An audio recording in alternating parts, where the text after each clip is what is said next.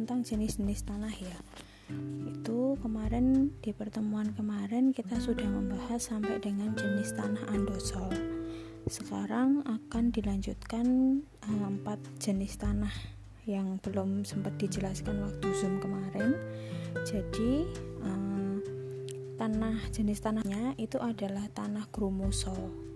Nah, tanah ini itu memiliki ciri tekstur lempung dan tanpa horizon eluvial serta iluvial. Nah, struktur pada lapisan ini itu halus tentunya karena dia bertekstur lempung ya, jadi halus. Nah, ini memiliki warna kelam, jadi agak-agak sedikit gelap, keabu-abuan, nah seperti itu.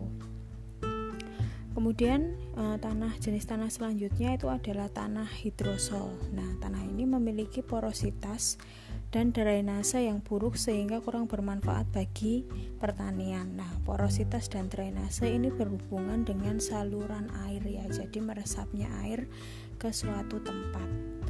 Nah, tanah ini tidak cocok untuk pertanian karena topografi tanah ini itu datar dan sering tergenang. Jadi nggak bisa meresap airnya. Jadi kalau misalnya buat pertanian nanti airnya selalu tergenang, tidak bisa meresap ke tanah. Nanti malah jadinya tanaman-tanaman yang ditanami di tanah hidrosol ini jadinya malah mati karena tergenang oleh air. Nah, yang selanjutnya itu ada tanah garam. Nah, tanah ini tersebar sebagai tanah zonal di daerah kering. Ini banyak terdapat itu di daerah Nusa Tenggara Timur. Yang terakhir itu adalah tanah potsol. Nah, tanah potsol ini umumnya terdapat di hutan yang beriklim basah sedang. Di Indonesia tanah ini tersebar di pegunungan tinggi, namun ada juga di dataran rendah yang sering disebut padang soil, seperti padang luwai, Kutai, dan air layang di Bangka. Nah, ini nanti mungkin kalian bisa lihat untuk gambarnya jenis-jenis tanah ini di Google ya. Jadi kalian lihat tanah merah itu kayak apa, tanah andosol itu kayak apa, tanah grumusol itu kayak apa. Kalian mungkin bisa nanti lihat di Google. Nah, itu adalah jenis-jenis tanah.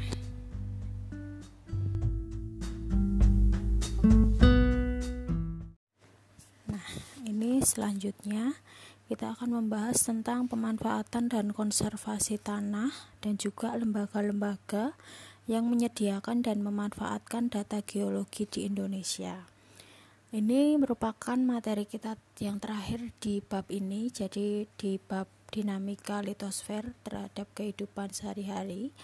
Jadi ini kita selesai sampai sini materi untuk bab ini. Nanti kemudian untuk bab ini juga akan dipakai untuk materi dalam PHB. Nah, oke. Pemanfaatan dan konservasi tanah.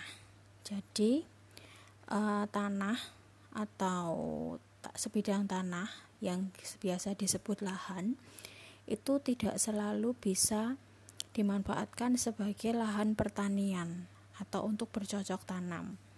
Nah, mungkin lahan-lahan yang tidak bisa dimanfaatkan untuk bercocok tanam itu mungkin bisa dimanfaatkan yang lain, yaitu sebagai mungkin area permukiman atau daerah industri. Jadi lahan-lahan yang mungkin gak cocok untuk bercocok tanam itu mungkin bisa dimanfaatkan untuk lahan permukiman atau daerah-daerah industri. Nah, di sini potensi lahan di pertanian ya khususnya itu dibagi menjadi 3 daerah. Jadi ada daerah pegunungan, daerah dataran rendah, dan daerah pantai. Untuk daerah pegunungan, ini lahan potensial daerah pegunungan ini memiliki ketinggian sekitar 500 meter sampai dengan 1.500 meter di atas permukaan laut. Nah, biasanya di lahan atau di daerah lahan yang ada di daerah pegunungan ini dimanfaatkan sebagai daerah perkebunan. Ya, jadi daerah perkebunan, kemudian banyak sekali mungkin pohon teh dan pohon-pohon lainnya. Jadi Kalau pegunungan itu lahannya bisa dimanfaatkan untuk perkebunan. Tapi selain bisa dimanfaatkan, ternyata ada hambatannya. Di daerah pegunungan itu, hambatannya itu antara lain adalah terjadinya longsor dan erosi. Nah, karena banyak, kalau pegunungan kan itu banyak tebing-tebing, kemudian otomatis bisa terjadi longsor saat mungkin curah hujan di daerah sana sedang tinggi, dan selain terjadinya longsor juga mungkin bisa terjadi erosi. Nah, untuk menanggulangi longsor dan erosi tersebut, itu bisa dilakukan dengan cara menanam pohon pelindung dan teknik pengolahan tanah atau sengkedan. Sengkedan itu atau terasering. Jadi untuk menghindari longsor dan juga erosi, maka di pegunungan itu dibuat terasering-terasering. Karena untuk menanggulangi supaya tidak terjadi longsor atau erosi tersebut. Nah, itu untuk daerah pegunungan. Kemudian yang kedua itu daerah dataran rendah. Nah, di daerah dataran rendah ini lahannya itu memiliki ketinggian kurang dari 500 meter di atas permukaan laut. Lahan ini relatif memiliki pengikisan yang kecil, sedangkan tata airnya cukup baik karena dia berada di dataran rendah ya, jadi datar gitu. Nah, lahan ini itu bisa dimanfaatkan untuk pertanian intensif. Nah, tapi biasanya pertanian kalau di dataran rendah itu masih banyak ditemui sawah-sawah ya. Tapi kendalanya kalau di dataran rendah itu adanya gangguan genangan air yang cukup lama, apalagi setelah banjir. Jadi kalau di dataran rendah, apalagi kalau daerahnya itu rawan banjir. Jadi air-air hasil dari banjir tersebut akan tergenang lama di lahannya karena posisinya datar. Nah, untuk menanggulangi hal tersebut itu bisa melalui penggunaan tanah secara teratur sesuai dengan kondisi fisik setempat dan pembuatan atau perbaikan saluran air. Nah, bisa disiasati dengan membangun saluran-saluran air sehingga air-air yang tergenang di sawah persawahan yang ada di dataran rendah itu bisa langsung mengalir ke saluran-saluran air tersebut. Jadi air tidak akan lama tergenang di persawahan itu, sehingga sawah tersebut bisa untuk ditumbuhi padi lagi. Nah, seperti itu.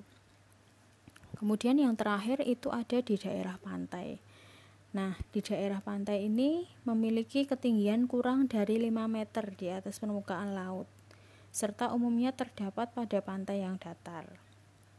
Nah, untuk daerah pantai ini bisa dimanfaatkan untuk usaha tambak udang dan bandeng. Nah, jadi daerah pesisir pantai itu ya, jadi dekat pantai itu biasanya bisa dimanfaatkan untuk tambak udang dan bandeng. Nah, kendalanya kalau di daerah pantai itu adalah adanya pasang surut air laut. Jadi kalau misalnya airnya sedang pasang itu akan tinggi ya, jadi airnya. Nah, tapi kalau terlalu surut juga akan membuat air yang ada di tambak-tambak itu juga akan ikut surut. Jadi yaitu. Tapi untuk menanggulangi itu bisa dilakukan dengan cara sistem saluran dan pengaturan air yang tepat itu. Jadi ada sistem saluran dan pengaturan air yang tepat di daerah itu. Selain itu, daerah ini dapat dimanfaatkan juga untuk usaha penggaraman dan usaha wisata bahari. Jadi bisa untuk tempat wisata dan juga bisa untuk pembuatan garam. Nah, itu adalah pemanfaatan dan konservasi tanah.